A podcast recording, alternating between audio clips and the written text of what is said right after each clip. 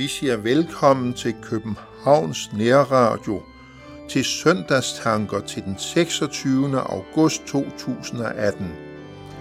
Og den tekst, vi skal være sammen om, evangelieteksten, det er Matthæus evangeliet, kapitel 20, vers 20-28. Og det er Jesper Sten Andersen, der sidder i studiet.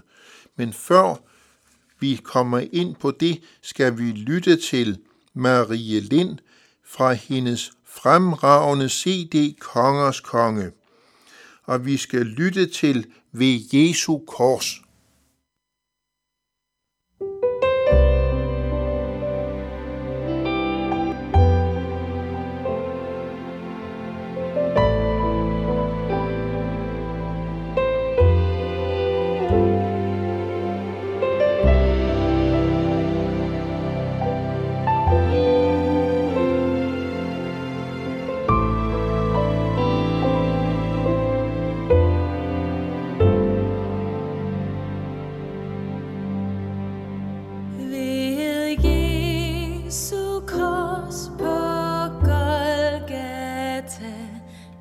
det sted, hvor jeg vil stå. Der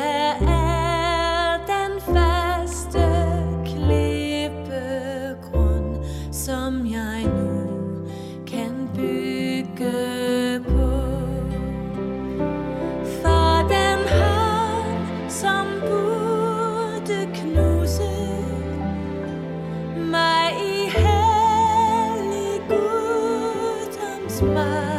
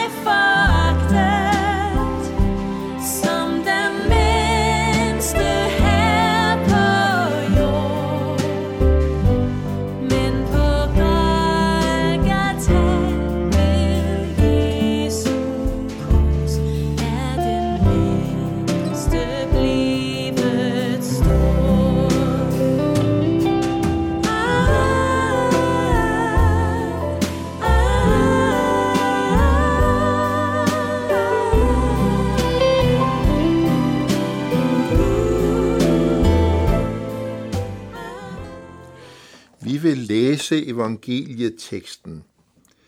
Der kom Zebedeus sønnernes mor hen til Jesus sammen med sine sønner, kastede sig ned for ham og ville bede ham om noget. Han spurgte hende, hvad vil du? Hun sagde til ham, sig at mine to sønner her må få sæde i dit rige, den ene ved din højre, den anden ved din venstre hånd. Jesus svarede, I ved ikke, hvad I beder om.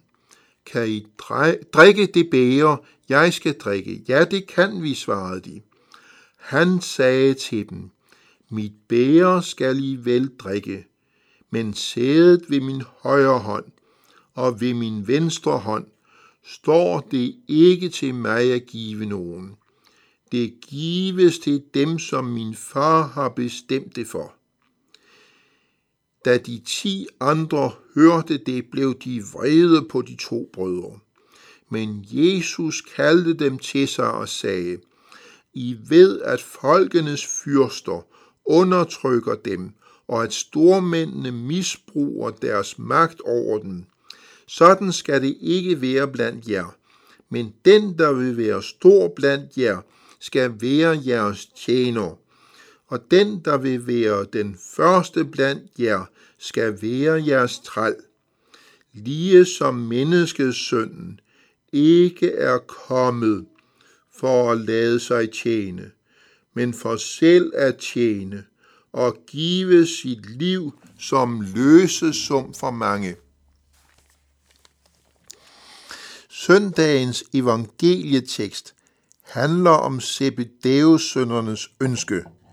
De ønskede jo ret beset at blive store i Guds rige. De ville gerne sidde ved Jesu højre side og ved Jesu venstre side i hans rige. Vi vil jo alle gerne blive til noget, og er man en kristen, så vil man i særdeleshed gerne opnå en ophøjet position i himmeriget. De to Zebedeus sønner ville helt konkret gerne sidde på hver side af Jesus. Finere kan det ikke blive, tænkte de. Jesus svarede, I ved ikke, hvad I beder om. Kan I drikke det bære, jeg skal drikke? Her tænkte Jesus på sin død. Hvis en tilsvarende død blev Zebedeus sønderne til del, så indebar det jo, at de blev martyrer. Det var rent faktisk en nærliggende tanke. Mig bekendt blev de fleste af apostlerne rent faktisk martyrer. Man kan undre sig over, at mennesker, der kom med et fredeligt budskab som evangeliet, blev mødt med afvisning og had. Og rent faktisk blev slået ihjel derfor. Man kan spørge, står det bedre til i dag? Det er ikke mit indtryk. Der er også mange kristne, der bliver dræbt for deres tro i dag.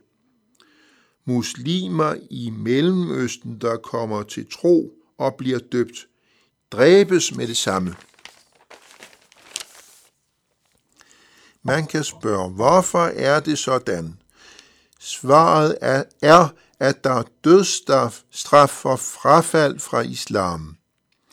Grænsen går så ved den kristne dåb når en muslim bliver døbt til den kristne tro, så bliver vedkommende døbt til martyriet.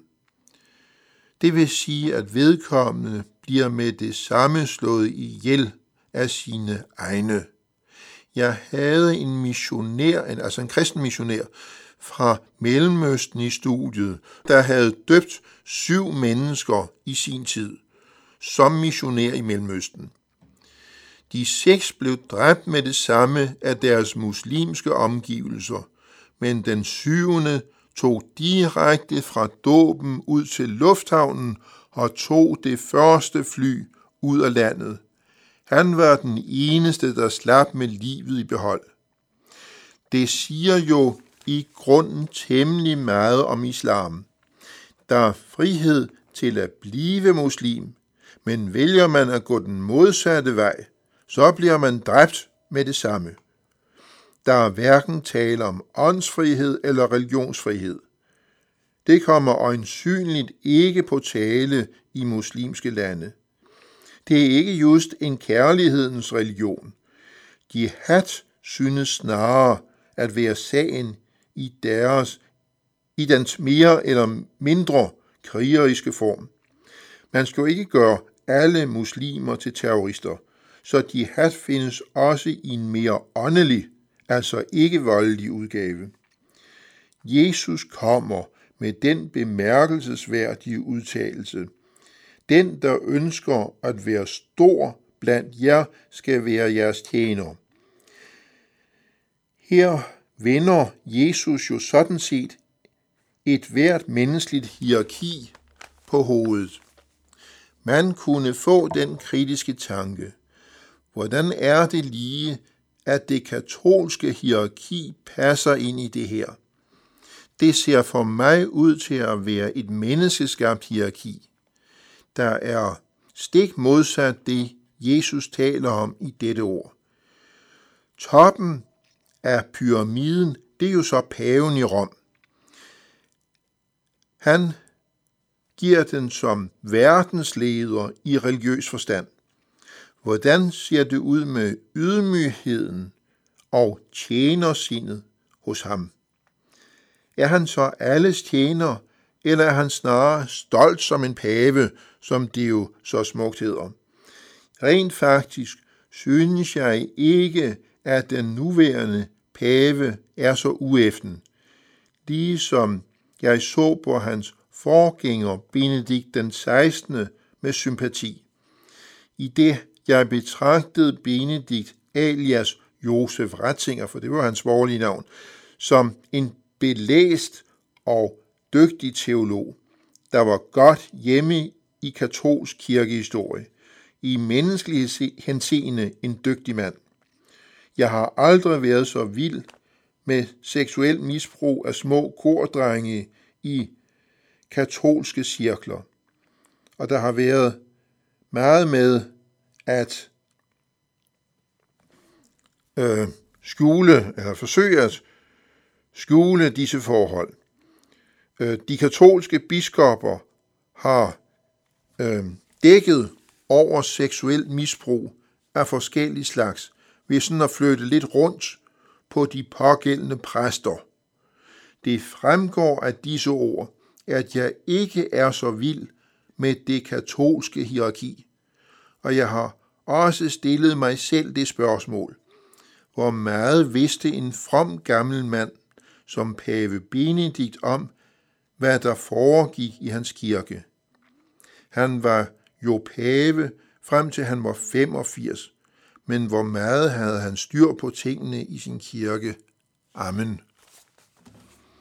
Vi vil lytte til Guds menighed med Marie Lind fra CD'en Kongers Konge.